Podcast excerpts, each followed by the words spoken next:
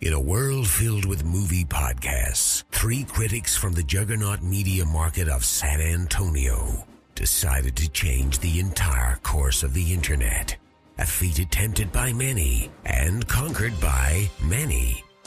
To produce a relatively listenable podcast, devastating truth bombs, Brace yourselves, guys.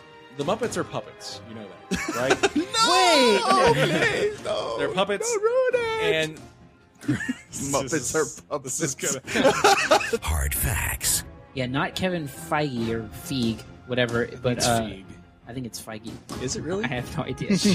asking the important questions, What is that? What, what was that that I just saw right now? It was like a fat Iron Man. it's a Hulkbuster. Hulkbuster armor.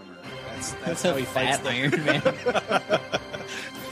This is the Cine Snob Podcast.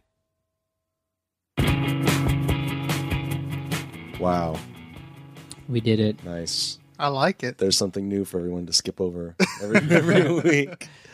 Well, uh, welcome to episode 25 of the Sin It's Not podcast. I'm Jared Kingery. I'm Cody Viafania. And uh, this is Kiko Martinez.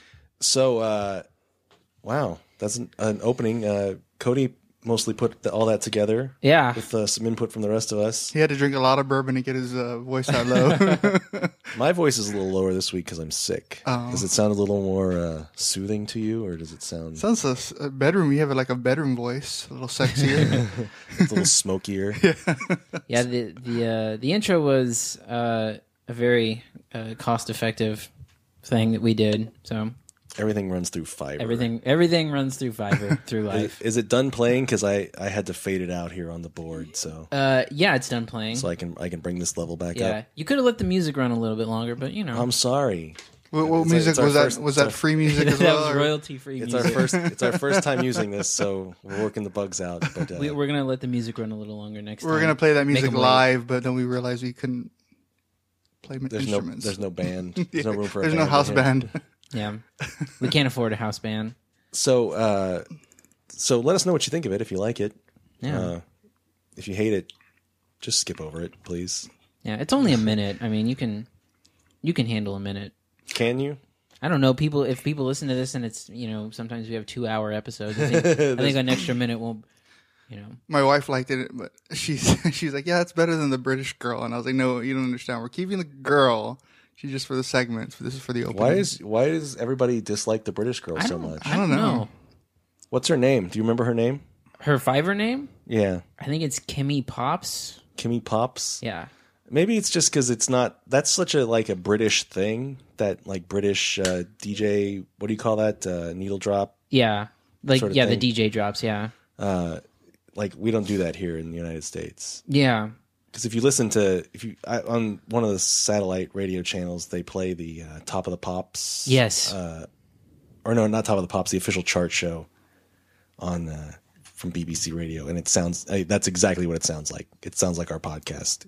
I've, al- segments. I always I like it, and people don't like it. I like it too. can So deal what? with I it. mean, American podcasts don't well, have it's like just- it's- segment break. that's like a downs? that's like a British radio thing. Oh. I mean, it- just that the British voice, Yeah. the woman. It's also you know I like how they call uh, uh, like morning shows in Britain and in Australia breakfast shows. Yeah, I do like that too. Like I wish we had a breakfast podcast. But we not are like- kind of but- having. yeah. Oh. I had croissants downstairs if you guys wanted some. I had some. You- You're Great, telling us now, after we're all set up, now we're gonna have to like pause the show and I restart. had some grapes before I left the house. Oh, that's good. I'm drinking my cranberry juice. I have to take this cough medicine that is literally the nastiest thing in the world. Why don't you just get s- cherry flavored one? Well, because it's a prescription cough medicine. Oh. Because I have a nasty cough, and if I cough during the show, I apologize. I do have cough drops, but we don't You, have. we you don't need have- to mark down every cough you make so you can just cut it out of the show. you know, just be there for four hours editing. and it like cuts out words that y'all are saying. but I, I to to offset the taste of this cough medicine, I've I've been eating grapes. Does that work? Yeah, but Okay. it, I mean, Is that an old Oh. wives' tale? no, it's just the quickest thing that I have in the Okay. fridge. But it's uh, it's the weirdest thing. Like it's like I'm at a hospital because I. It don't just pour it out of the of the bottle into a spoon or whatever. Yeah. I have to stick a syringe in there Oh yeah. and pull it out, like like I'm where, do, taking where do you inject it? into my mouth. I just squirted it into my mouth. I mean, Pause. Yeah. Mm. but it's uh, it's like I'm getting morphine out or something. Anyway, Mm. That's cool. So Hope you don't cough and ruin our show.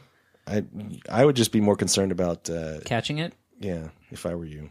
Do you have a SARS mask anywhere? No. Next time though, I want I want breakfast now. I want to eat breakfast while we're doing this show. Just Like gonna you just can be hear all like the don't- pancakes. I don't know if we have the budget for that. breakfast tacos are No, cheap enough here. Yeah. But yeah, a real breakfast would be good, like uh, eggs and pancakes. or and- Belgian waffles. Little eggs or- Benedict. what's that? I've I never don't even had know that. what that is. I've It's like heard a it. it's a it's a fancy. I, we won't we won't. This Come is a on, different keep, podcast. come on, Cody. My name is Cody. Not I know I did that already once before. Okay, uh, let's all right then. Let's go ahead and move on to news. It's time for the real rundown, recapping this week in movie news. First up, it was announced that actor Christoph Waltz is going to be the villain in the new James Bond movie. What uh, number are they up to now? Is it twenty something? Uh, it's twenty four. Twenty four. Yeah. This will also be directed by Sam Mendes, who directed Skyfall, which is a movie I loved personally. Yeah, uh, it's uh, and it's being written by a guy with with I assume a guy with the one of the best names I've ever heard. His name is Jez Butterworth, and uh, Man, now I'm just thinking of pancakes. You're thinking of your bread game. Mrs. Butterworth, hello. it- he wrote Edge of Tomorrow and Get On Up. Uh, now, of course, um, it has not been confirmed who Christoph Waltz is going to play, but we can all assume it's the villain. Because uh, Because it- who else? Why? Because yeah. he plays a villain in every single one of his movies. Well, but who else is he going to play? I mean, Yeah. it's James Bond, and then I assume Rafe finds his back. Yeah, Ray Fiennes is is going to be back, and um, and uh, like I, I think Chiwetel Ejiofor was originally going to be the Bond villain, and he dropped out. So Christoph Waltz is taking over, um, and yeah, that's.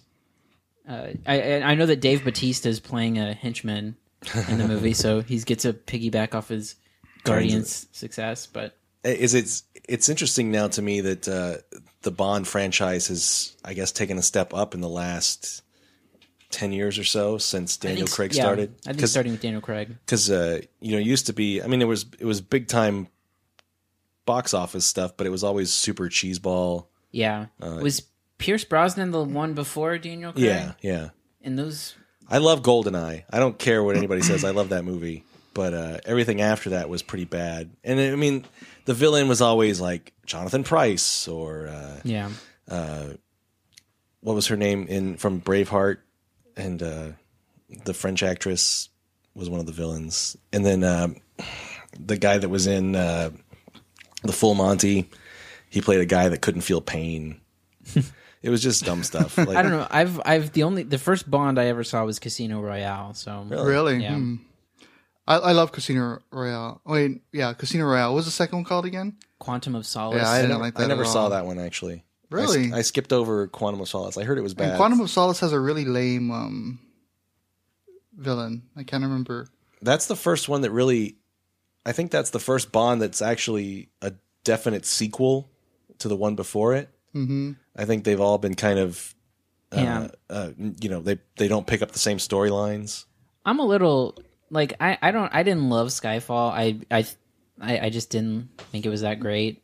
Um, and I thought that Javier Bardem was a little underused.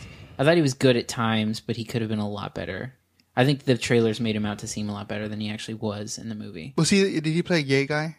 Was he gay? I Yeah, think the implication was that he Ah. Yeah. was Oh, gay. It okay. wasn't. or at least attracted to James Bond. at Yeah. the very Oh, least. there's that scene, right? Okay, Yeah. that's right. I didn't. I, I don't really. I think the interesting question here is um, is is this going to be a role where Christoph Waltz can finally break out of the Tarantino shadow and do something? Because I mean, his his biggest I mean he's the two Tarantino movies he's done he's won Oscars for, and then when you look beyond that, he hasn't really done he hasn't had much success in other American movies other than Carnage, which wasn't American but it was English But nobody saw. nobody saw it and it wasn't well received even though i liked it and he was the best part of it other than john c riley who was also great I don't know if that's. I don't know if it's a shadow he'd want to get out of though. I mean, he has, he's had so much success. I think more of the shadow would be him playing, you know, the villain type character. Yeah. I think. Um, he well, i mean he has to get out of the shadow because uh he's I mean he can't just wait around for Tarantino to do movies. Yeah, I know that, but I'm just saying that's why he's getting all this other work is these two Oscar wins and um, his work with Tarantino. So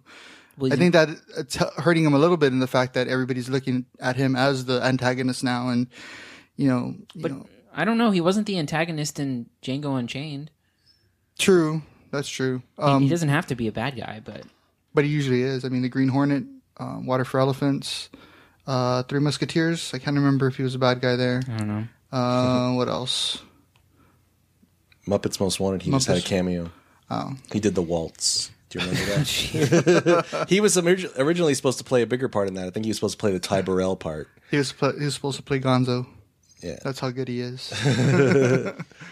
It'll be interesting, especially with the announcement recently that Tarantino is only doing like three more movies as, as he's planning oh, to do. shut we'll up. I'm see. Sure, yeah. whatever. I don't believe. I mean, he's a fantastic filmmaker, but anything else that comes out of Quentin, Quentin Tarantino's mouth is just total bullshit to me. Yeah. Like, it, I just don't give a shit at all. I'm looking forward to uh, Christoph Waltz and uh, Big Eyes later this year, which is um, I don't I don't think that movie looks good at all. really Tim Burton. It, I like when he does serious, more serious stuff. What was more the serious last drama. good movie that Tim Burton made? Mm, Big Fish? I Probably. I, don't know. I have to look back. Let's see. think Frank and Weenie's half Frankie of a good Weenie, movie. I thought was good. I think it's half of a good movie. Sweeney Todd was great. Oh yeah, 2007. yeah. Corpse Bride before that was really good. Big Fish. So he's done some stuff. He does. He yeah. He's fallen off. I Considerably, mean, yeah, a but little bit because I mean he did Planet of the Apes and Charlie and the Chocolate Factory. You didn't like Dark, Dark Shadows? Shadow. I hated. Dark Shadows was really bad. Yeah, Anyway, Christoph Waltz, bad guy. Um, James Bond. James Bond, 14, 24, 14, Bond 24, Are we just saying numbers now? 14, 16, 87. B5, 007. B, Uh, cinco. By the way, October th- 23rd, 2015. Release date. Oh, wow. That's pretty close to just now be uh, announcing a cast member that's less than a year away. Yeah. Uh, and it, I, th- um, what's his name? Um, uh, Roger Deakins isn't shooting it this time, though. Who is? Uh, Hoyt Van Hoytema, Who's a new? He's, who he's shot uh, Interstellar and Her. Okay. yeah. So, um, It, it, it, I mean, like I said, it's impressive that the pedigree these Bond movies have now. I guess once they started taking him seriously, I just wonder why it never happened before. yeah. I just can't see what Jez Butter. I, s- I just wanted to say the name again. Jez, J E Z Butterworth. It's a great name. It's an awesome name. I, honestly, it sounds like a Bond villain or a Bond character at the very least. No, it sounds Mr. like a Butterworth? it's- no, it sounds like a Cohen Brothers like uh, bad guy, like some Southern Cohen Brothers bad guy, like oh Jazz Butterworth, don't played think- by Stephen Root or something. I think Butterworth sounds like uh like uh like really He's like a corrupt British. Southern judge I, I hear like like uh you know really posh British person. with a name like Jazz though. Yeah, because it's it's short for something. Okay, we got nothing else. that's that's enough. Let's move on to the next topic. So Universal is rebooting their monster series, uh, that being Frankenstein, Dracula. Yeah, the first the first in the series was Dracula Untold. So they said. Yeah. Anyway, After the fact. uh, they're rebooting it as an Avengers style franchise. Yeah. Which, wow. It sounds ridiculous. Anyway, so it was announced this week that the movies won't actually be horror movies. They'll be more in the action adventure style.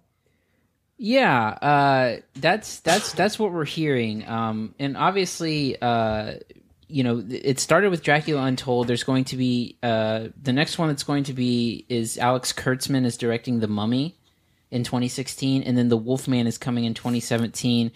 I, I don't know if he he's still attached to it, but I think that Justin Lin was attached. Oh wait, never mind. That's part of another story.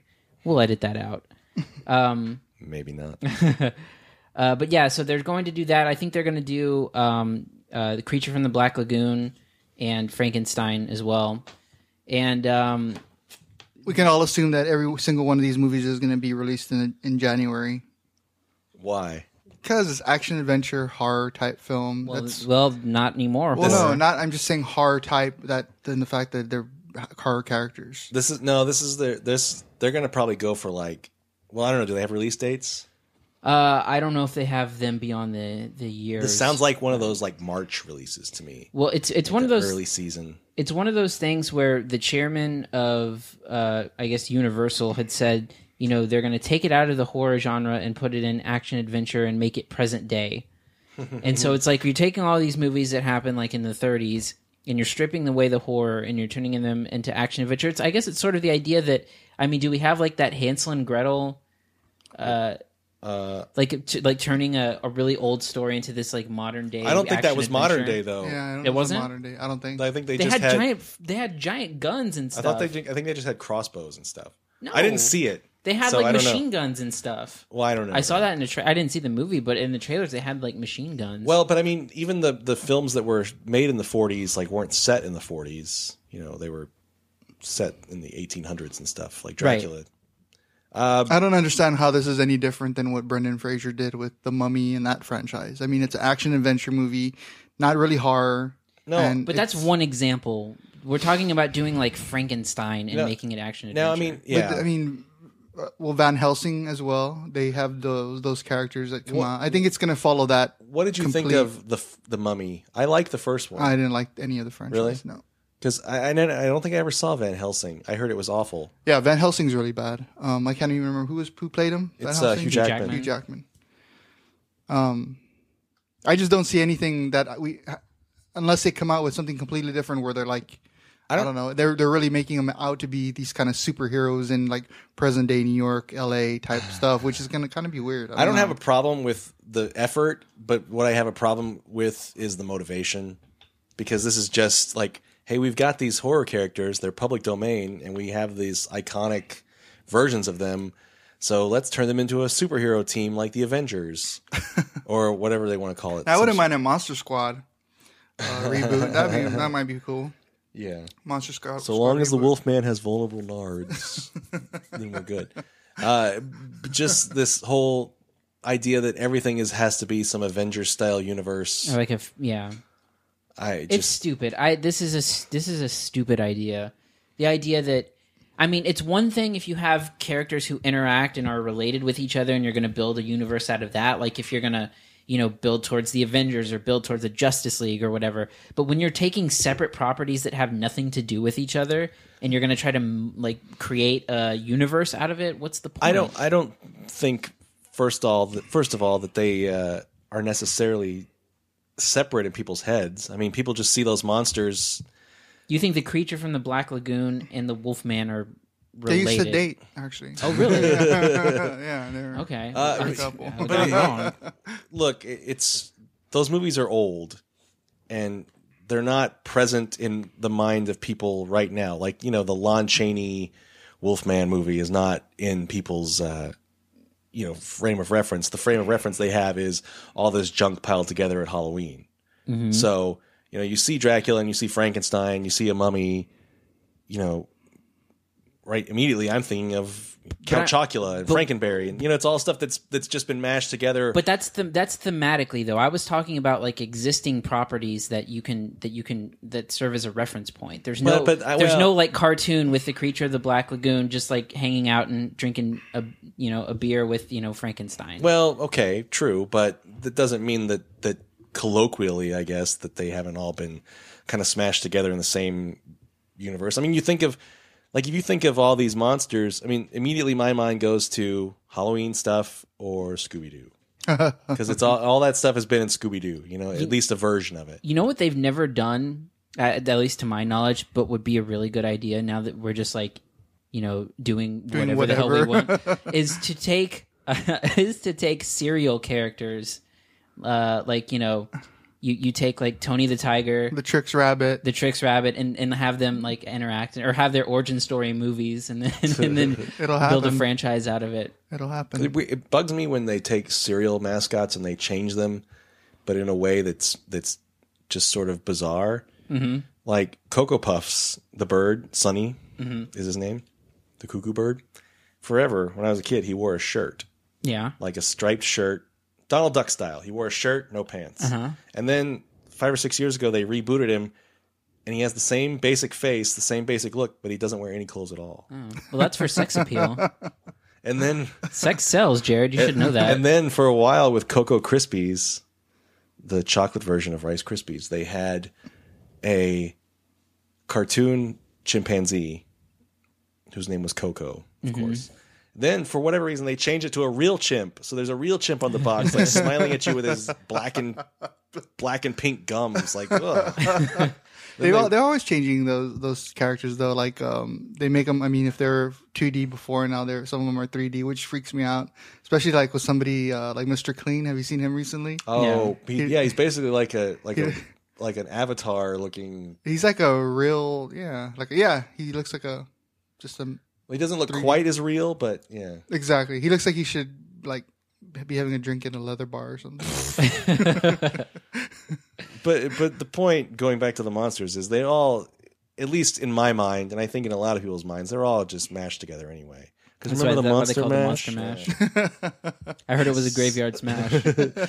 Well, I mean, maybe they should do something else. Like you know, we saw a movie lo- come out about zombies, like um, Shaun of the Dead. So why not go the you know comedy route with something like Dracula? I mean, Dracula. I mean, there's been. a Dracula sex comedy. I mean, what's his name? Leslie Nielsen did one. Um, Oh yeah. But then that you was- know, there was a f- the f- young Frankenstein was. You know, I'd like to see something like that in present day. why That might be kind of funny. Well, I mean, if it was put in the right hands, I don't.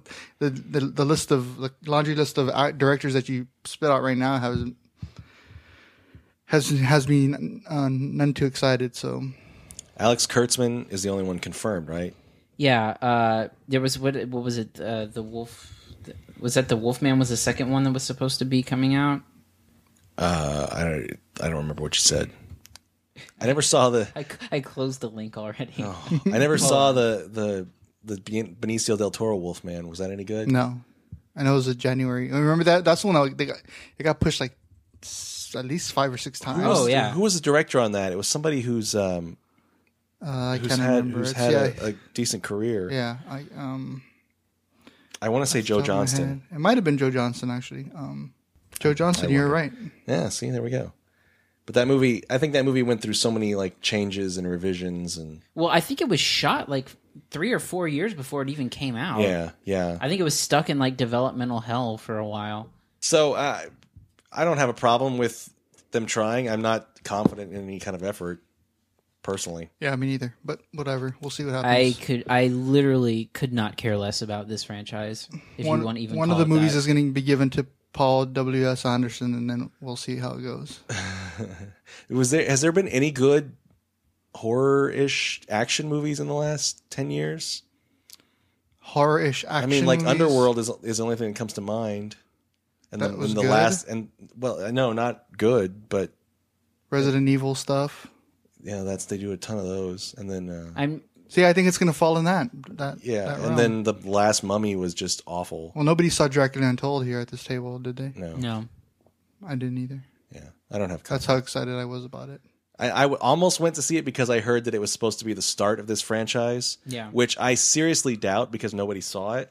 I mean, they'll- Yeah. they maybe said that it was going to be, but now they'll. Did they add any like uh like post credits tags or anything like I have that? no idea. I have no to, idea. To like you know, Like he found a bolt. yeah. he found a piece of uh, toilet paper on his sh- shoe. Let's go and move on to reviews. Here are this week's reviews. First up, we have Dumb and Dumber Two.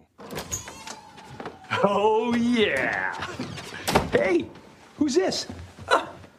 That's Butthole. I found him out in the alley a couple years ago. Why'd you name him Butthole? Oh, because of this. Oh, yeah. Good name. Totally fits. I like what you've done with the place. Nice cappuccino machine. Who's the astronaut? Oh, that's my roommate. Roommate. You got a new roommate? Well, I mean, I had to get somebody to pay your half of the rent while you were in the hospital. How's it going, Ice Pick? Best day ever. Greatest day of my life, really. Pick cooks up a rock candy that'll make you dizzy. Folks come from all over the city to buy it. It's burning my eyes. Must be Cajun style. Should we spoil it right now that uh, Ice Pick Bill Murray. is Bill Murray? Bill Murray cameo. Not that you would ever know. It's you're not really spoiling anything. Yeah. but yeah. I think it's already out of the bag with other outlets. All right. 20 years since their first adventure, Lloyd and Harry go on a road trip to find Harry's newly discovered daughter who was given up for adoption. So, we all three saw this. Why doesn't Cody start since he liked it so much? Yeah. Let's go, Cody. What'd you think? Well, uh, if anyone has read my review at cinesnob.net, I gave this movie an F. well, okay, let's first of all, Yes. are you a fan of the original Dumb and Dumber? Yes, I am. Okay. I am. Uh, I watched it. Uh, I guess two days before I saw we went. On, we all went to see this. Yeah. It's sort of, it's sort of shocking how unfunny this movie is. I I didn't for. I mean, for the record, I didn't laugh once during it, and Kiko was sitting next to me and can attest to that. I, I take that back. Kiko and I laughed a couple times because we looked at each other like, "Holy shit, this is so bad." and uh, I think I was laughing more at the fact that you weren't laughing at all.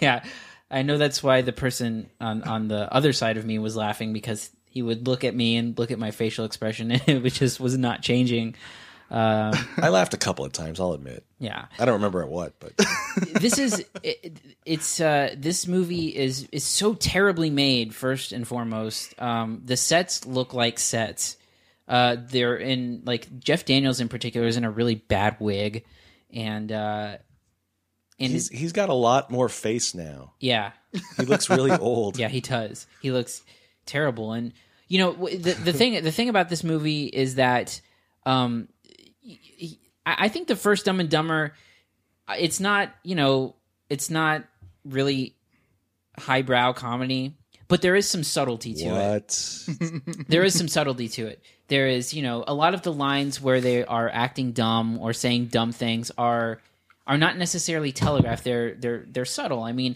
I think that like you know the we landed on the moon thing, the big gulps thing, the uh, uh, you know the our pets heads are falling. I mean, it's just stuff that's that's delivered in sort of uh, a, a you, you- you know not to where you can see the joke coming from a mile away. There's a there's comedic timing. I think There's comedic timing, that yes. works really well in the first one. I'm a big fan of the first one too. I, you know what? I was never a fan. I watched Yeah. it the f- when I watched it because I was a big fan of the, you know, everybody was watching the Jim Carrey movies back then. Yeah. because this was the third, I think, after uh, the Mask release wise. yeah, this was it was huge. it was yeah. It was and this that was the Ace first Farley Ventura. Brothers movie. yeah, but it was I I just was I wasn't a fan of it back then, and I rewatched it for the first time in probably twenty years last week, and I just I it, I mean there are some f- funny moments, but overall I was just left I was indifferent. Yeah. Well, what I was getting at is is that every single joke in this movie is easy.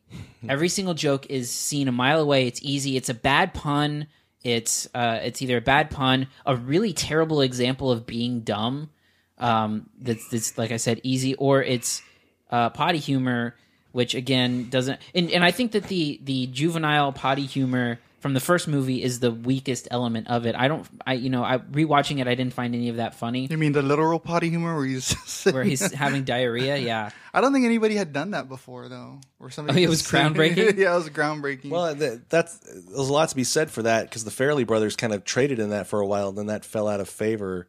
Yeah. Like because they because again they've been out of the game really as as innovators of comedy Oh, for the last a decade at least yeah. and uh yeah it's just it's just a situation where a- and even like the story is is, is so bad and it's it serves no purpose and and it's, this is just such an unfunny stupid uh and, and and it doesn't really capture the essence of any of the first one and it's and it's shocking i wrote in my review that for something that calls back on a bunch of references it doesn't evoke the original at all. There's no nostalgia to it. It's sort of just like two guys who, you know, I, I again, it's almost embarrassing to watch them act like children and they're in their 50s. It's just it's it seems desperate and sad to me for the most part and I just thought it was awful. W- when I found out about this movie, I have to admit I was a little excited to see them get back together. But I, I would do that with any you know old f- franchise. I think just at least at the beginning, you know. I mean, like It's- if it's- Ghostbusters came back together, or if It's never worked out though. Like it's never ever That's- worked I out mean- critically or or I mean financially, yeah, sure, but I mean nobody's ever been satisfied with these 20 years after the fact, 15 years after the fact Right. Um, things. I mean, and that's I think that's probably the only part of the movie that I did like was the setup of how it, it took 20 years to get made, which is the opening sequence, which Yeah. is what we've seen in the trailers before. I think uh, that was kind of s- stupid, but at the same time, it worked um, in a weird way. Um, but yeah, I just I agree with Cody. They, they go back to you know the same kind of jokes. Uh, they they rehash some of the same from the original. They don't hit on the same level at all. Um, or any level. and there's some really mean spirited humor in this as well that I thought uh, That's another thing. didn't work. Which you, you didn't see any of that in the first one. I That's- mean, there was like you know they make that one dude eat hot peppers and you know fall You over. don't think the blind giving the blind kid a dead bird is mean spirited? That's the one thing. But w- one thing I was noticing was the characters. I also thought that they were a lot mean, more mean spirited than they were in the I think first one. I think uh, uh, Jim Carrey is definitely yeah, Jim meaner. Carrey for sure. But there's that one scene where, uh, and I'll spoil it for people. It doesn't matter. But uh, he, I guess he's thinking about if he in, in in the future if he had a daughter, Yeah, and the daughter comes up to him and s- ha- started her period. yeah. Like th- that just was not funny. I mean, it, and what happens is he Takes he's- a wine cork. He gives her a wine cork, and it's not funny. I mean, I just it, people were It's sitting a there little just funny. like Mm, it's a little funny. I don't know. I just think that it was something that It's Didn't- it, it's it's it's a Fairly Brothers like crude humor thing. Maybe it's just not funny anymore. I don't know. I didn't mind the joke personally. Mm. I mean, it's it's pretty tasteless. I guess it's guess- tasteless. I guess that's better a better word for it. But I mean, at the same time, they've been tasteless before. I mean, you look at something like, or everything that they've done. I mean, even in Something about Mary was probably the most tasteless joke they've had. right, right, Thus that's far. true. Yeah, But I don't know. I don't know why it just didn't work here. Um, there was. I, I think it all led up to. I think maybe by that time the movie had already lost you. I mean, because that's pretty deep into the True. And again, all the all the humor comes from puns. And uh, as a big proponent of puns, Cody, I was surprised that you didn't. Look, I am I am what one might call a pun enthusiast. You're a pundit. Yeah, get thee to a punnery. yeah and i w- oh my god it was just like excruciating you know it reminded me of like a bad saturday night live sketch like it felt like like slipping into costumes and trying to like you know evoke something else that wasn't there it was like watching a comedy without a laugh track almost like that's that's sort of how i felt I didn't hate it as much as you guys, but I just don't care. I mean, I, I was not a fan of the first one. I, I'm I'm pretty much on the same level with this one. Like I don't I don't hate it, but I don't I didn't really like it either. But I, I don't have a problem with it. did I, you feel like there was any sort of connection to the first one as far as the humor or anything else It sounds like it feels like it just all lumped together for you. Yeah, I mean, it's uh, because i felt no connection at all I liked the. I mean, the first one is is really '90s. Yeah. you can feel it. Um, you know, especially with like uh, like Lauren Holly and Karen Duffy in the film. uh, who's I looked at Karen Duffy, I was like, "Holy shit, where is she? What happened to her? She used to be on MTV. She was hot back in the day. She's a terrible actress, though. She was awful in that movie, but." uh, the like even the little touches were missing like the the funny credits you remember the first film has like like the credits are Yeah. produced by and it's all written written phonetically uh you know that wasn't there i i liked that that they just went right back to the same shitty apartment with the boarded up See, door I, I like that. I thought that that was cool. Um, but other than that being nostalgia, I mean, they brought back the kid who they the bird that they the blind kid. the blind kid. Um, they found him somewhere. They, if you stay for the post credits, you'll see another another um, throwback character, which I wish it would have given they would have given some more time to. That would have been kind of cool. But I think overall, like this, the story just was. I mean, they go back. They're they're sa- same as the first one. They they go on a road trip to find Yeah. somebody and give them something, and it's just you know just not creative whatsoever yeah uh, and you can see the twist a mile away. I even turned to Cody and I told him what's going to happen. He's like, "Yep, that's what's going to happen." And this was like 45 minutes before it happens. And Yeah. I mean, if you've seen the first one and you know what characters are in the second one, you have to know the twist, or th- maybe not the twist, but you have to know where they're going with the storyline. Yeah. And so, I mean, and also none of the none of the actors that are added into the into the film are like Rob Riggle does oh nothing. man, Rob Riggle was terrible in this. I thought Rob Riggle was really bad. Yeah. because he's just playing that. You know, he doesn't he i don't like rob riggle playing the straight man yeah. Neither do I. and he plays two parts in this movie he plays Yeah. himself and his twin brother for some reason but there's a scene where he's virtually playing the part of the in the first movie of the guy who's stuck with the two guys. Right, I mean, exactly. trying to trying to kill them. Like it's it's like the same exact and, plot and line. ends up the, sa- having suffering the same fate. Yes. you know. Yeah. Yeah. No, I. It's totally just a rehash, and I. I mean, you could. I look at it like, oh, this is exactly the same movie. Yeah, what- you what- could. And what's the point? I mean, it, and not only that, but it took six credited screenwriters to put this movie together. But you know what? I mean, that's just one of those things when this when something languishes so long for Yeah. twenty years, and you know people get huge, and yeah, I think you have to look at that though. but uh, who I don't know the the story behind the script, but having six credited screenwriters doesn't mean that there were six guys sitting around a table working on it. It means that this passed through six people that Well, I know that got arbitrated credit. I, I know that you know we had you know partially the there was the the writing team of of Sean Anders and um who is the guy that he's known for working with uh uh, uh damn it I don't know what you're it- talking about. well, it's Sean Anders and John Morris who have done like Sex Drive and We're the Millers and Hot Tub Time Machine and um, I only like She's one Out of of My those League. movies. They they wrote they they're partners on all those movies. Mm-hmm. Um, and I think that uh, you know they were they, I well they did work on this one, But I mean, just by saying six credited screenwriters doesn't mean that there's like I'm saying there's not. but it doesn't mean six- that there isn't. Well, but I don't know the story. Well, I don't know if it's it's. I think it's the same thing if they're all sitting at the, around the table at the same time, or if it went through their fingers sometime in the pro, in the process. I mean, it's still, It still had to Mm-hmm. pass through six people who thought that these jokes were funny. So I mean, I, I just think it's crazy that they went so you know, um, they just went so um, Janet Lee on this script. I mean, it's just What? Janet Lee. What do you mean? Janet Lee's that brand. The Are you talking? Oh, you're talking about the old Albertsons store brand? yeah, Jesus Christ, man, so generic. nobody's gonna know what you're talking generic. about. Yeah, that's what I meant. I just I just said Janet Lee. I don't know why Wow. I only knew that because I worked at Albertsons. they don't do Janet Lee anymore. I don't know. Albertsons is gone. Oh shit! I thought Janet Lee was From just here. like a universal thing. No. Oh. Every every store has its own store brand. Well, I know that, but anyway, uh, ge- I should have said generic then. Okay. I mean, why why do you go with a generic script like this? I mean, I don't know. If, if you have like the you know the characters, you should be able to come up with something. I don't e, even care if you brought back um, what's his name, Seabass, and you know tied him into the script complete. I don't know. There's just so many different options you could have done with this story, but to just I remember, ride it along in the same route, I mean, it just doesn't work. I remember there were s- at least four or five times where I where a joke would happen or a scene would happen that would take up time, and I was like, I can't believe that someone thought of this and then put it in a movie.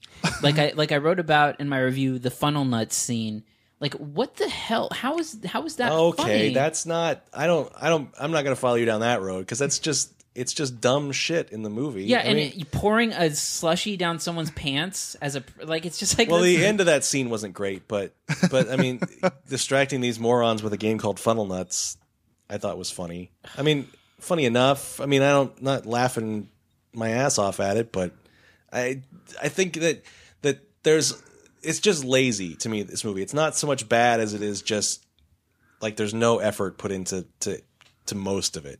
You know, the the main driving plot that they're doing the exact same fucking thing, traveling across country on a weird in some sort of weird vehicle. like there were there were a couple jokes where I felt like okay, this was almost funny. Like I think uh driving uh, like having the envelope and driving to uh driving to the address instead of the return address from the That was envelope. funny. I thought that that was a funny concept. I don't really know. Actually, I thought that part was funny, And then which there- is why I didn't give it an F. But you know, and then there was a scene of Jim Carrey eating a hot dog, That was funny. which was you know amusing. I just don't. I mean, I didn't. Again, I don't hate it. I just I'm indifferent to it. I just think it was uninspired all the way around. I mean, So, I, I think this movie is hot garbage. all right, so let's let's finish this off. Kiko, you want us to, s- to start giving grades? So oh, I'm giving this a D minus. It's it's it's a gentleman's F because I think I chuckled a couple of times. I give But it. it, yeah, go ahead. I give it a D because I just don't care. I mean, But that's still it's- pretty low though for somebody that for somebody that And doesn't I, I don't. hate Ha- it. I don't have a. I don't have any skin in the game, so I don't really. I don't really care. I give this a hard F. Wow. This is this is You're angry at this movie. I hate it. Well, it's because it's it's the promise of something after waiting for twenty years, and then they deliver Oh, you see? like a big steaming turd. Is this the first time you've experienced it? Is this the first thing that's that's come back after so long for you? time? Probably. I mean, this is probably the greatest length between sequels that I've seen. because we're here with like uh, Star Wars and and uh, Indiana Jones and Yeah, yeah, those those don't really impact me, but and and it's- this doesn't impact me either. It's not like I'm like hurt and let down by it. I mean, it's it's a it's a dumb comedy from 20 years ago, but will will anything ever work like this? Is there is there anything that's that's going to be if, if there's is there any movie that like oh 20 years later we're going to make a sequel and it's going to be great? People are going to be satisfied with Like it. a real sequel sequel? Yeah, I don't know. I, I, mean, I don't know. I just can't foresee anything. It's hard to say because I mean the word sequel is so different now. I mean people call Star Trek the reboot, you know, and It's technically a s- prequel. right exactly. Well, the So, thing I think the thing that hurts it is that this movie's going to make a ton of money, and it's just only going to make people think that it's okay to keep doing this, and and it's just I mean, well they did uh they did um like I hate the idea that Jim Carrey and Jeff Daniels will be rewarded for this hunk of garbage. they did promise us uh, another one in uh, 20 years at the end of these Yeah. at the end of this movie, so come back when they're 70. Dumb and Dumber Four. and let's remember, Jeff Daniels is coming off of an Emmy win, and he had to do this shit. You know what? Fuck that show. By the that way, show's terrible. don't I don't even want to talk about the newsroom because fuck that show. If you want to, if you want to talk about how Nightcrawler is not about real news, yeah, you want to look at the newsroom. All right, enough of this. Let's move on to the next movie, Whiplash. Ready? Okay. Five, six, and. Dragging just a hair. Wait for my cue. Five, six, seven. Rushing. Five, six, and. Dragging. Five, six, and.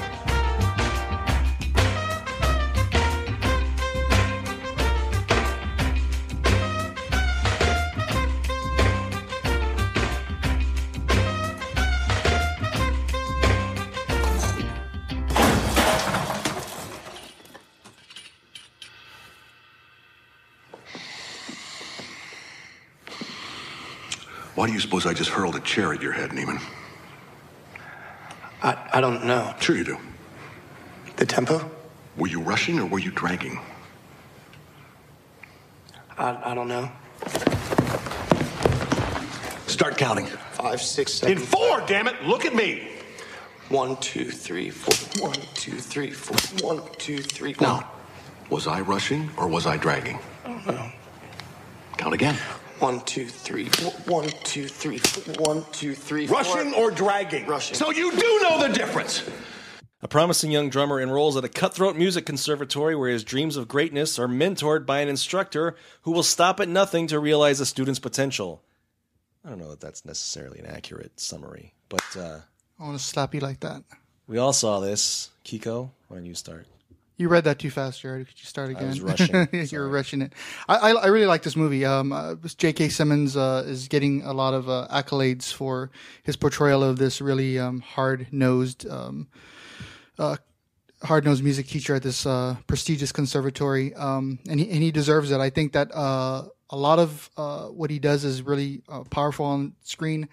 I believe that some of the scenes go overboard a little bit um, with him.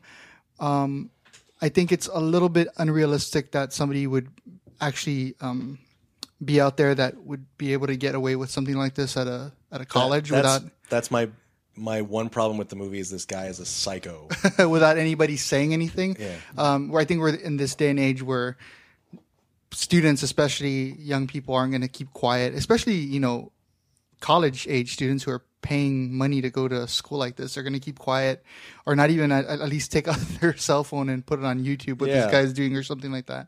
Um, so that's my that was my big problem with this, but it wasn't enough for me to like completely uh, dismiss the film at all. I think uh, uh, Simmons was is, is really fantastic in this. He'll probably get an Oscar nomination, and but so is Miles Teller. I think that uh, he does a great job in in in, in uh, keeping up with uh, Simmons and his craziness. Uh, he plays this really naive kid at the beginning, and I liked this. I liked the way that he was able to grow through the film. Um, the only weak spot that I saw in his story was the relationship that he had with the female character, his girlfriend, uh, who he doesn't have time to um, spend with because uh, his music career is getting in the way. I didn't think that that was fleshed out uh, en- enough at all.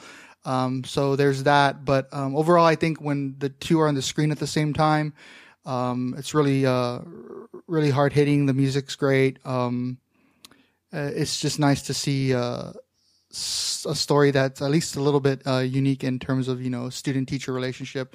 And just uh, from a personal note, I've actually had a band uh, instructor that was like uh, Really? J.K. Simmons. Uh, like that bad? um, yeah.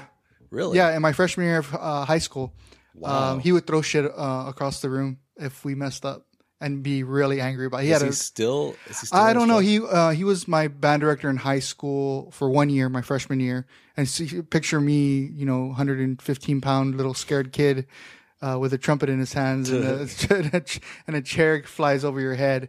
Um, yeah, he got he would get that angry uh, if people messed up, and so uh, see that another thing is back in the, the late 90s um, and in high school, nobody really said anything at that point. So maybe it happens. I don't know. I I, I could kind of uh, uh, identify with that character though, bec- and how kind of scared you are at that point when Yeah. somebody uh, that's uh, supposed to be you know your teacher kind of um, abusing you in that way. Yeah. So I don't know.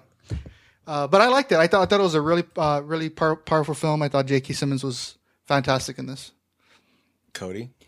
Uh, I I agree with with a lot of what Kiko said. Um, I, I think that J.K. Simmons is uh, is at its is at his best when he's you know really driving home the intensity of this, and he's j- you know he he he.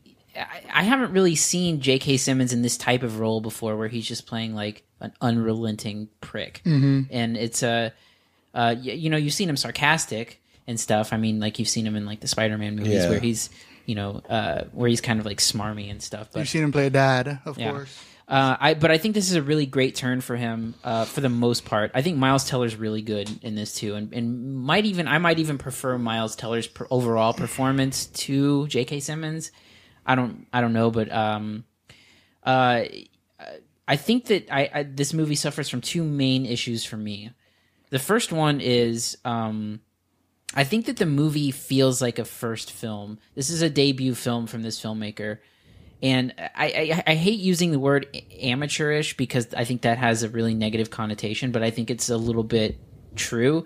Uh, I, I- I don't like a lot of the, uh, the like the edits or the way it's put together.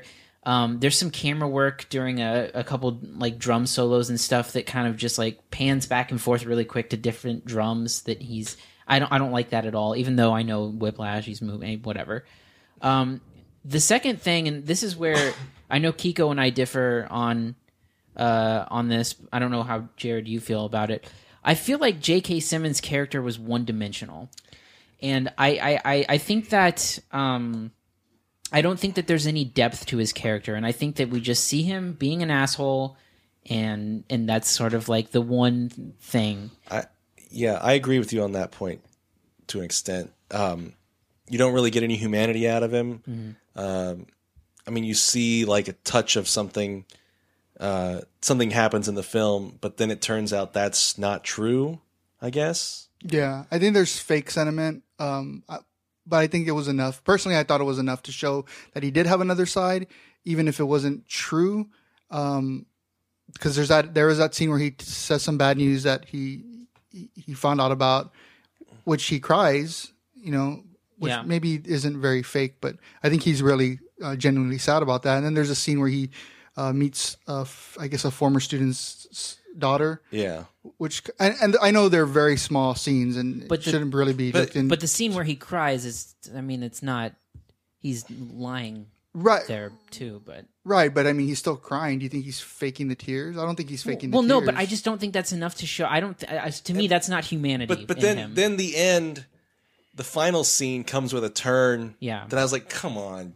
Yeah. It, it irritated me because like it just it repainted this guy as a villain after we had already kind of seen touches of humanity creeping in. and I think, but I think that's the reason I like those small touches because you kind of okay, they might be. And then once he snaps again, you're just like, shit. I mean, that, that's But I think I I still don't think that that changes the fact that there's just one facet to this guy. There's one dimension to it, and I think that they could have. Uh, I, I just I, I don't know I, I just feel like there was I, I wish there was more depth to that character. I, wish there was something more. To I it. like I'm s- like I said. I thought the turn, like the the last turn at the end that you see, I thought that was too much. I thought that was just one step too far for me. that he went back to being the way he was. Yeah. You want, see, but that's the. I mean, you needed that though at the end. oh wait, wait. So, because you can't, you don't really, you can't really tell where he's at uh, in terms of personality at the end. I guess he goes back and forth. Right. So you wanted him to stay. Um. No, I didn't. I didn't. We're, we're talking around a spoiler here, but I, I didn't want. I didn't want like the last sort of like like. I, and I get what you're saying that it's it's inte- integral to the end of the film, but I just felt it, it it just ruined any kind of humanity the guy had Mm. that that had been established in scenes right before that. And see, I- I would, I would argue that he went even flipped back again at the end. Um, because you don't really know Right. where it kind I of under- I ends. I, understand what mean, you're you know what I saying. mean. Maybe he, you know, you have no idea when that song ends, what happens to But the two characters. that again, and like uh, Cody was saying, that does feel like a first feature sort of thing. Where I, you I, get I can this- agree with that. There's some there's some directorial cho- choices that are kind of off, but um, I think it gets a little repetitive too with the like the blood on the drum, like the Yeah. like the blood imagery and stuff like that. I think that's a little repetitive.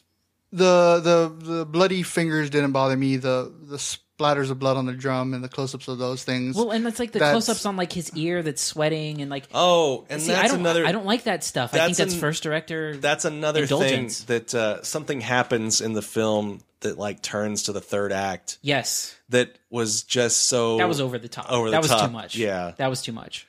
Uh, you know what I'm talking about? Yeah. right? Okay. And it's just it's like wait a minute, come on, Come on. Yeah. Exactly. Exactly. And I think that there there are just some touches to this movie that uh, that keep it from being really good. And I think that and like I said, it's a lot of choices that I think are just, you know, the possibly a, an inexperienced filmmaker uh, not quite making the right choices. Um, I, I think that it's overall a good movie, and I think that you know great performances. The music's fantastic. Um, like like Hiko said, the the the relationship storyline is not fleshed out. It's probably the weakest part of the movie. Yeah. Um, and that's too bad too because I, I really wanted to see, you know, I, I mean I understand how important and how passionate is he, he's about how passionate he is about the music and his career, but at the same time I don't see how it's affecting anybody else. Um, I like Paul Reiser's character. Paul he Reiser's kind of was good. Paul Reiser, who we really don't see in movies anymore. He he uh, he does well here as the as the father of the student. And I th- I think the the relationship kind of served as shorthand to show you how much time was passing, hmm and I because I didn't really feel the passage of time elsewhere. Right. Uh, you know, just all of a sudden, hey, we've been dating a month and this happened. Right, right, exactly. And um, there's that one scene as well that I really liked was the the um, dinner scene with his family. Yeah. and they're talking about you know they really don't take what he does seriously. Oh, yeah, yeah. They they they're like praising their other nephews. I guess they were maybe I don't know. if They're his brothers. I think they were his cousins. His cousins, right? They're praising his cousins for you know playing Division three. Division football. three football. Yeah. when he in fact is going to the most prestigious music school in the country which is another thing that i wish they had gone into a little bit more is the fact that you know wh- what it what what it's like to be uh, considered the best at what you do i think it's uh, it's a theme that wasn't really handled perfectly in this i, I think there was a little touches that that worked but you know the idea that you know this guy is wants to be one of the greatest drummers he has ambitions i mean these aren't just like i want to get a you know you know, I want to I want to get a cool get a gig at a bar on the weekends. Uh, You know, he won't know he wants to be like the next uh, amazing. You know, Yeah, uh, world. Charlie Bird Parker. And, yeah, he wants to be uh, a, uh, an acclaimed jazz percussionist, and he wants to be remembered after he dies, and he wants people to talk about him. So um, the idea that he's the best at what he does, I, I like that idea, but I don't think that he- they- they really uh, they follow through with it at all. So. Okay. Grades. Um, I I- again, I really liked it a lot. Um, I'm s- I'm gonna go ahead and give this a B plus. I think it's a B for me. It's a solid B. I'm at a B two. I think that I think that um, obviously you have this like searing performance from J.K. Simmons, um, who in his best scenes is so intense and so uh, so frightening. Um, but I think that you have a sort of one dimensional element to everything that's kind of going on that sort of keeps it from, you know, really excelling. So Okay, let's go ahead and move on to our next review, Rosewater. Sir, you're making a big mistake. I am a journalist. That's it. Nothing more. Just a journalist. Yes. As a spy, I'm just trying to figure out why your country is so terrifying. The first thing to know about Iran is that it is not evil. Americans and Iranians have a lot of things in common more than they have differences.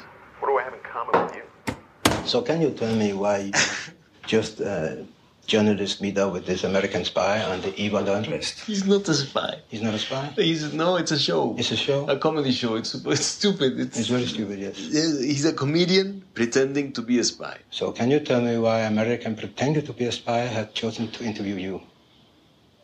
And why would a real spy have a TV show? Iranian Canadian journalist Mazir Bahari is detained by Iranian forces who brutally interrogate him under suspicion that he is a spy. All right, I didn't see this movie, but both of you did. So who wants to start? I'll start. Okay. Uh, so y'all are so nice to each other. this is Please, sir, may I start? so everyone knows this as being uh, the directorial debut of Jon Stewart, host of The Daily Show, and obviously, uh, well, maybe not obviously, but uh, The Daily Show actually plays a giant role in this story. Um, you know, basically, what happened was this journalist um, did an interview, a field piece with Jason Jones from The Daily Show, and uh, the Iranian government saw it and thought that he was working with a U.S. spy and that he was spying on uh, Iran with uh, in giving information to the U.S. Um, And just so you know, Jason Jones does. he he appears in the movie. But yeah, but he's a co- he's a comedian, so he uh, this was like Yeah, he's a supposed daily, to be he's a Daily Show correspondent. so it's supposed to be funny. Yeah. what he's doing with this, like all the other interviews that they do on the Daily Show. Yeah. Uh, so uh, so this is like I said, John Stewart uh, took a hiatus to direct this movie, um, and uh, yeah, uh, I, I think that the best part of this movie is a performance by Gael um, Gael Garcia Bernal. That's his name, right? Yes, Cody. I, I didn't I didn't know if I had the right to uh, You're gonna flip Hispanic him last around. names. Yeah. Gail Garcia Bernal. Gail, uh, you know, it's weird because you have this Mexican actor playing an Iranian, and I think he pulls it off. I think he's I think he's really good in this. Um, uh, I, I think that uh, the ma- the main issue f- f- about Rosewater is that it's a little. It, there's a stretch in somewhere in the middle of the movie where it gets a little dull. I think it starts off good, and I think it ends good, and I think there's a stretch in the middle where it's dull. Um, the interrogation scenes The uh, dull part, uh, what the interrogation scenes. they are a little bit dull um not in i mean it's obviously a guy's life story but not a lot happens in them Well, I mean, I agree. I think that the s- middle section was completely dull. I was, you know, I, I wasn't interested at, at all what was happening to him while he was being held uh, prisoner in this um, place. Um, just because I, I mean, I maybe he wasn't in danger at all during that time, but I didn't feel any No. consequences happening at all, or, or any any kind of mind, um, like a meeting of the minds between him and his interrogator. I didn't feel any of that, or uh, and I think that that's exactly what this movie needed to be about, uh, which which is this Bahari uh, journalist um, kind of matching wits, matching ideals uh, with this one um, guy. I can't remember his name, but the interrogator, the Iranian t- interrogator that thinks he's a spy. So I think that was a big portion of the film that was missing. Um, I didn't feel like he wasn't in any danger. I didn't feel like he. I mean, maybe it's because I kn- know how the movie or the real story ends, but I didn't think that he was not not going to get out of this situation at all. So um, that's where that's where I was r- with that part. I sort of think that there there were some touches too that that I didn't love. I didn't think the imagination of his father, the halluc- I think it was a hallucination or imagination, Mhm. seeing his father who was also imprisoned, um, and he talks to him, has conversations. I didn't think that that was very interesting, Right. Um, but I really like the development of the story. Um, you know, it gives you an, a little bit of an insight to like the the Iranian elections and how um, you know how people there believe it to believe them to be rigged, and and it's and it's uh, you know he's a journalist trying to cover that, and I think that you know from that perspective it was good. I think that um, there's sort of a comedic turn that it takes in the final act Mhm. um, with his interrogator um, when he's trying to sort of get out of everything. Uh, he sort of plays into his interrogator's uh, how would you word it uh, sexual curiosity, Mhm. and I and I thought those scenes are really funny, and I think that uh, you know it, it's a delicate issue to go into you know a comedic tone in an, a movie about a guy who's being interrogated and uh, he's never he's never really tortured that bad um that bad. Yeah. but he's never really tortured at all really Yeah. he's you know slapped around a couple times but um but i think that it's a it's a bold move to to uh J.K. Simmons was meaner than his interrogator. that, that's actually kind of true. uh, I think it's a bold move to go comedic, and I think it works. And I think that that was sort of when the movie gathered a little bit of steam for me again. And um, the, the connection with Rosewater, you know, if you read the synopsis of this or read the synopsis of the book, it's about a guy who was only able to identify his uh, his interrogator by uh, the smell of rose water. That's sort of what people say. Now, first of all, he sees his interrogator. He's blindfolded. You'll see him blindfolded in commercials. He sees him and interacts with him. And second, other than an opening scene, there's no real callback to Rosewater other than seeing the guy spray it a couple times, but there's no real connection, and I don't really get the thematic idea behind that. I didn't either. Uh, well, My favorite parts of this were, um, you know, the election part and him going into the streets and talking to Yeah. people. The- So when he's um, being a journalist, I, I thought that was really interesting, and I like the idea that you know we're in a uh, an age where um, new media and uh, social media is becoming a very powerful tool for countries like this and people who are trying to make changes in their uh, their government and ma- make changes in their country. So I really think that that part of the film was really interesting and how they bring that uh, you know to the story. But again, such a big part of this movie is him, you know, being held, Yeah. and none of that worked at all for me. I think that I think that it partially works. I don't. I, I didn't think that it was as as ineffective as you did. Um, I think it's the weakest part of the movie, but I think that there's some good stuff in there. Um, and I think you know it's it's interesting to look at as John Stewart as a filmmaker because I think that uh, I think visually the movie looks pretty good. I think that it's it's it's sort of I, I- I sort of wonder if it was the screenplay that kind of got him a little bit that that was hmm Well, he did. Uh, He did both. develop it himself, right, or Yeah. adapt it himself.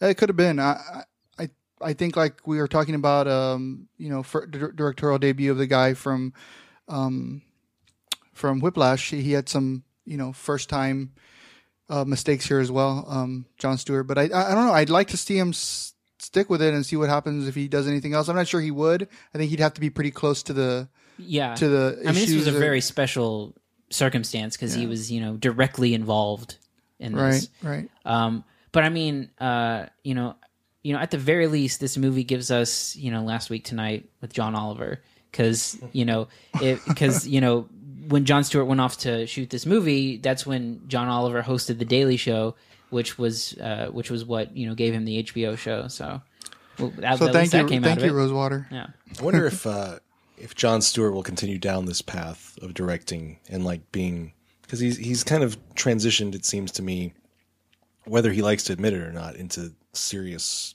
mode. yeah Oh, Well, you know what? I, I mean, that's one of the things that I um, criticize him for is when he calls back to his comedic roots. Yeah, we I think we And- talked about this. I hate that. and saying that, well, this is just a comedy show. It's Yeah. not. It's not a comedy show. And I think he's kind of backed off from that in maybe recent years. I, I don't know. I haven't watched. I don't really watch a show anymore. as much as he has before, but I, I didn't like when he used that as, an- as an excuse to, you know, not be a viable source of news or, for you know, people. or, or a guy that just says important stuff. Like you know, this film is obviously meant to be an important story. Whether or not he su- succeeds, I don't know because I haven't seen it. But you know, to, to fall back on like, well, I'm just a comedian telling jokes. Right, he couldn't use it here because I mean that that was the whole reason to make this movie is to, you know, make a good movie about an important issue that happened a few years ago. So, um, again, I think it's a, a I think it's an ambitious move from him. I think that uh, he needs a little help on the script next time.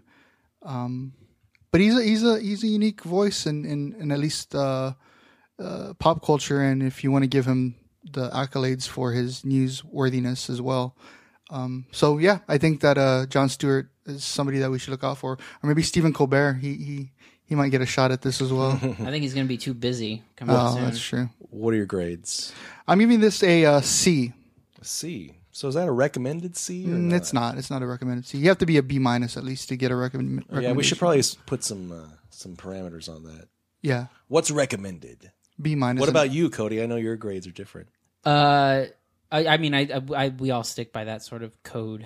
Um, Oh, do we? Of, of B minus is a recommendation. C Oh wait, plus was your is Dumb and Dumber D a recommendation? Sorry, I No, didn't.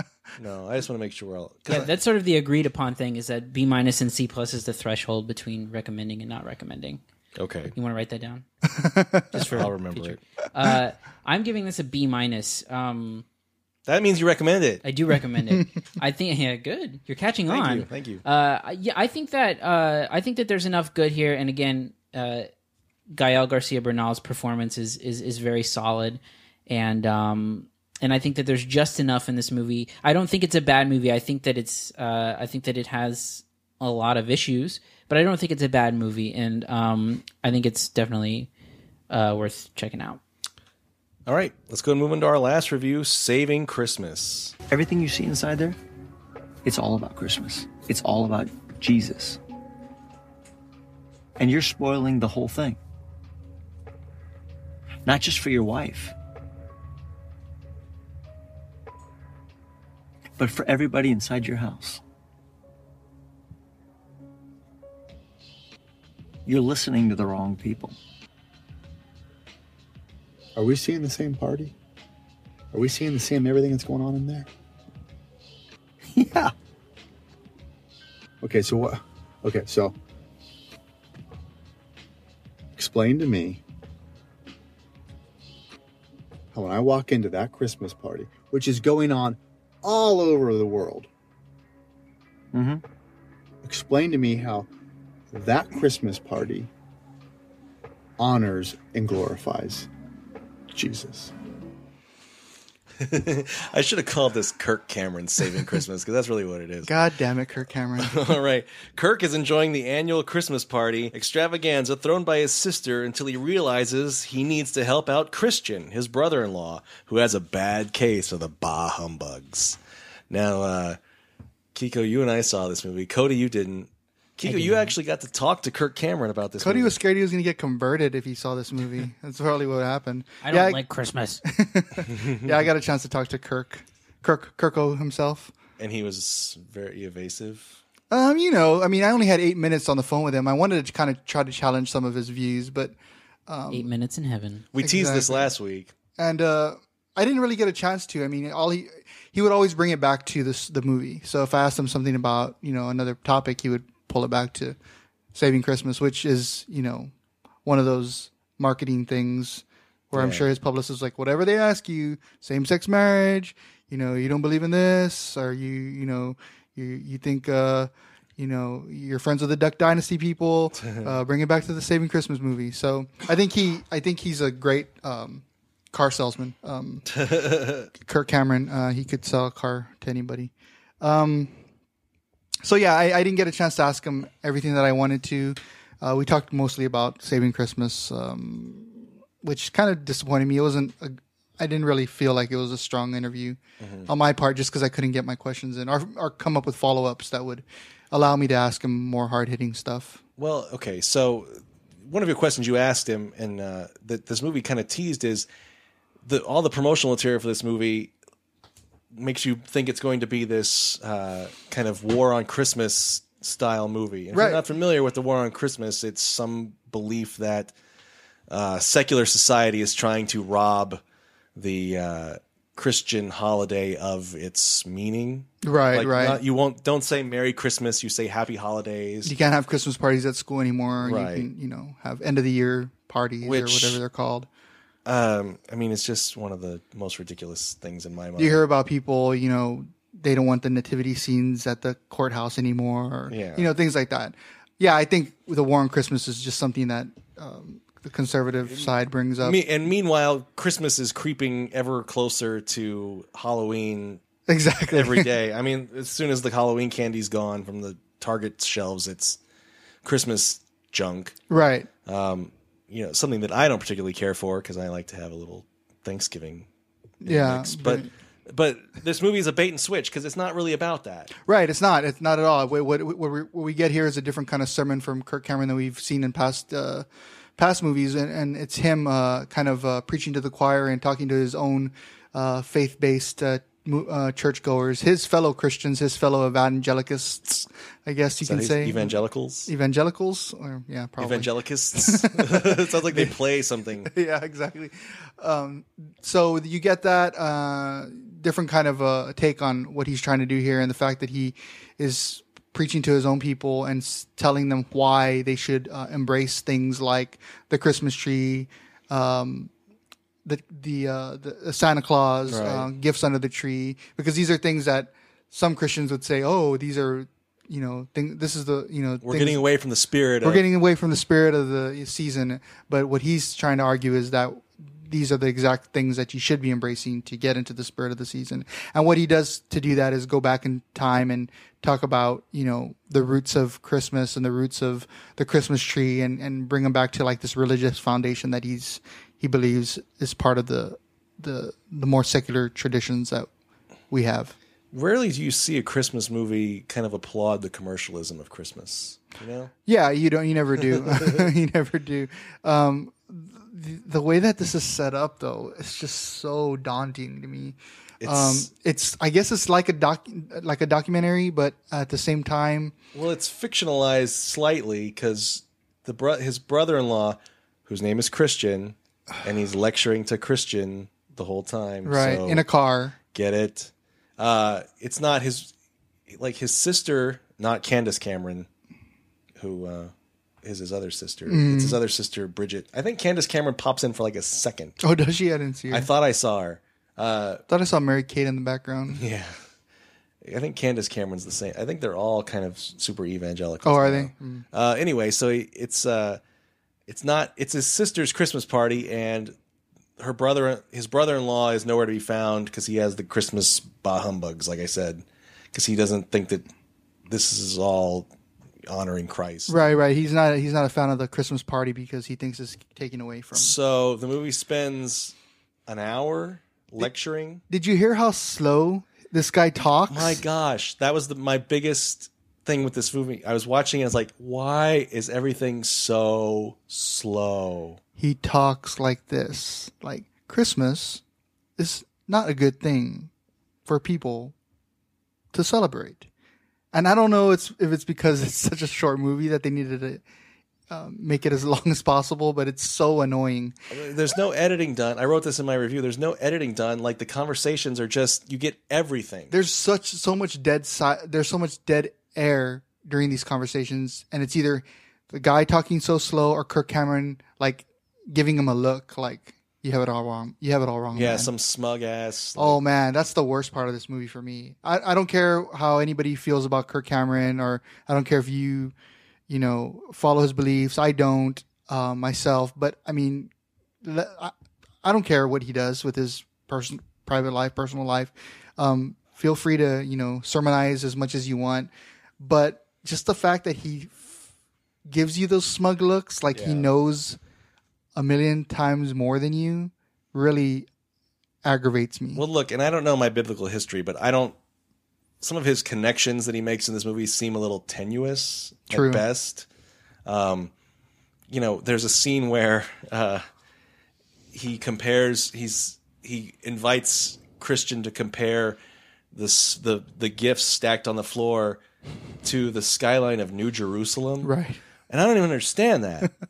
like, what are you talking about? Like, I, I mean, I don't know anything about the Bible, frankly, but I don't even get that. Like, like because he, and keep in mind, this comes after Christian gets excited and runs in and does a like a head first slide on the floor Into the into the presence. presence and sees the presence, and then it like see them as the skyline of New Jerusalem. Like, what does that even mean? Right. you know it's uh it's stuff like that that this movie i, I don't know i don't know the connection and i look i don't care Pre- Yeah. if, if you're a- if i mean if it's if you're a christian and you need this sort of lesson or you see it as a good lesson to teach That's fine. I, i'm fine I don't- with it my saving grace for this movie, the only reason I don't I didn't give it an F is because I was so thankful that it didn't turn into the War on Christmas lecture That you thought it was that I gonna be. thought it was going to be because Right. that's just the worst, most divisive shit that I can't stand. And that and that's what people like Kirk Cameron trade in and these these other faith-based movies that you see that have hit theaters this year like God's Not Dead and stuff.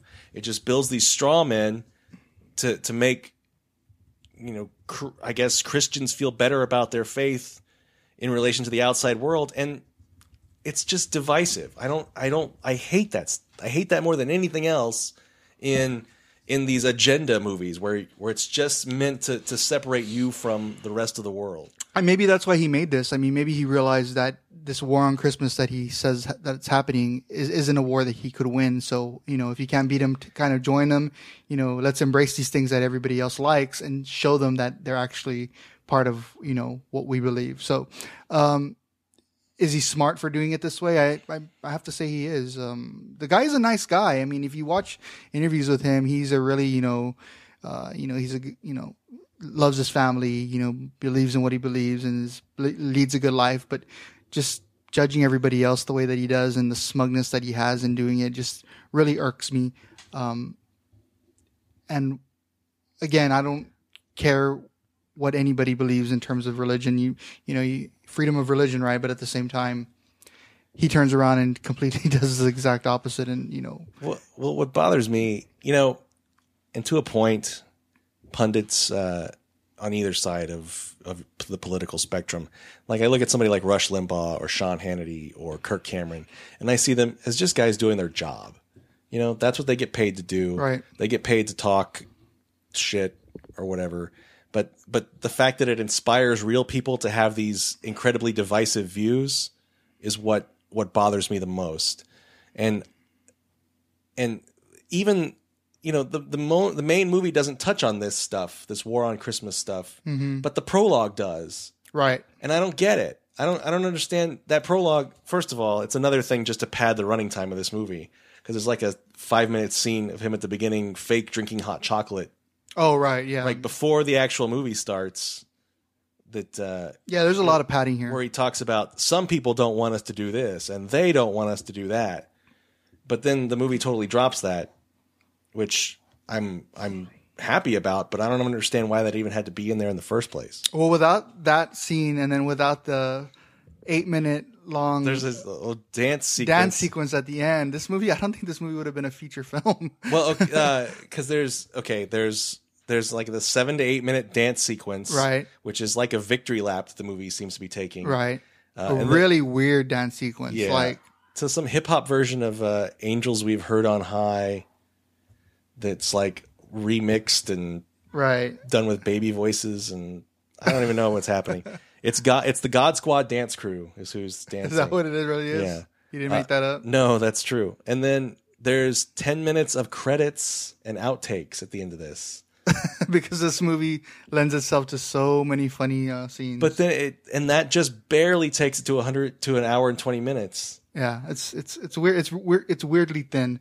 Um, Uh, Oh, and, and the peppered in uh, the guy doing the, the conspiracy theory stuff. oh right, there's uh, two other characters that are thrown in here again for padding. There's no reason to have them.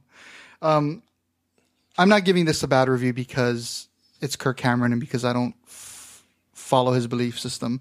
I'm giving this a bad review because it's a bad movie overall and it does nothing uh, for you know I, I don't think it I don't think it really it's going to reach its audience of course it's going to reach Kirk Cameron followers but um, Do you do you think though that even those people be satisfied with it because there's just nothing here, you know? It's just so thin. but they're going to go see it anyway Well, I know, but I mean, it doesn't mean that people are going to be satisfied with it. That's true. Because it, it's just so it's insulting to call it a movie, you know? Because it's just a it's a thirty minute church sermon stretched to an hour and twenty minutes, you know? Yeah. I mean, there's there's maybe maybe a half hour of material here, and Yeah, I it's agree. just so thin and so. I mean, it's just so the opposite of what a movie structure should be. You know, Yeah, I agree. I mean, there, there, there's, there's really nothing here. Um, you probably, uh, be better served if you just went on YouTube and watched him lecture somebody. Uh, there's a good uh, lecture between him and some atheists that's interesting um, to watch. But I, I wish he would just do a sit down interview where they're not going to throw softball questions at him and he can answer uh, real things. Um, Well, yeah, like you you you you position yourself as this pundit and this expert and this you know moral authority, but then you you kind of take these softball questions or you cop out on them. oh, totally. Uh, Any anything that I found online of him, quote unquote, debating somebody um, isn't, you know, I don't. I I- I wanted a lot more out of it. I want somebody to challenge him, and I don't think he's up for that. well, yeah, I, I mean, not that I don't I don't you know what ultimately I don't ever see the point of that. It's kind of like when Bill Nye debated that uh, the creationist. museum right, you're not guy. going to change people's minds, uh, Yeah. right? He, he disagrees. I asked him that question. He Really? doesn't think that. I told him ten times out of ten, if you're sitting next to s- next to an atheist, you're not going to change his mind, and he's not going to change your mind. And he said that he doesn't believe that to be true because he was an atheist before, so his mind was changed. What I should have been able to ask him in a follow up is the fact that you know it's not ever changed the opposite way. I wonder. Um, I don't think you've ever you've seen a Christian turn into an atheist. I've I've met some people that have. I mean, but but not with like his kind of fervor, you know. I love that word, by the way. Fervor. Fervor. I don't know. I mean, I think you can. People can change, but usually it it doesn't happen. I mean, it's not going to happen as a result of an argument. I don't exactly. That's what I was trying to come across, as- um, because he. I don't know. I guess maybe he's open to doing it, but not in a form where, not in a form that's big enough for anybody to watch or care.